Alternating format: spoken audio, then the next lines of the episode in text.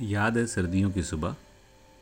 जब धुंध से आँख मिलाकर तुमसे मिलने आया करता था मैं, और तुम उन नींदी आँखों से मेट्रो की सीढ़ियों पर इंतज़ार किया करती थी मेरा।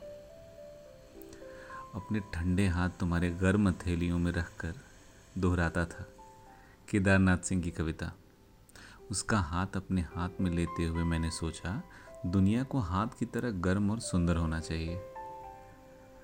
तुम लजाकर झटक देती थी मेरा हाथ और मेरे चश्मे के दोनों लेंस पर कन्नी उंगली से लिख देती थी अपने नाम के दो अक्षर।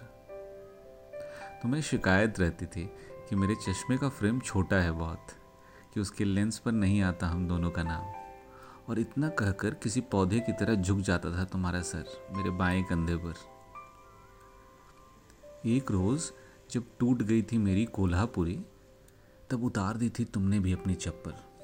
और उड़ने लगी थी मेरे साथ हरी धूप पर। उस रोज़ आखिरी बार घास इतनी अधिक सब्ज हुई थी और तुम इतनी गुलाबी। उस रोज़ आखिरी बार दिल्ली में इंद्रधनुष अपनी पूरी रंगत में निकला था और आखिरी बार मैंने बादलों पर घोड़े दौड़ाए थे तुम्हारी यादों की नदी में। मैं रोज़ डूबता हूँ और रोज़ तलाशता हूँ किनारा। मेरे चश्मे का फ्रेम कुछ बड़ा हो गया है।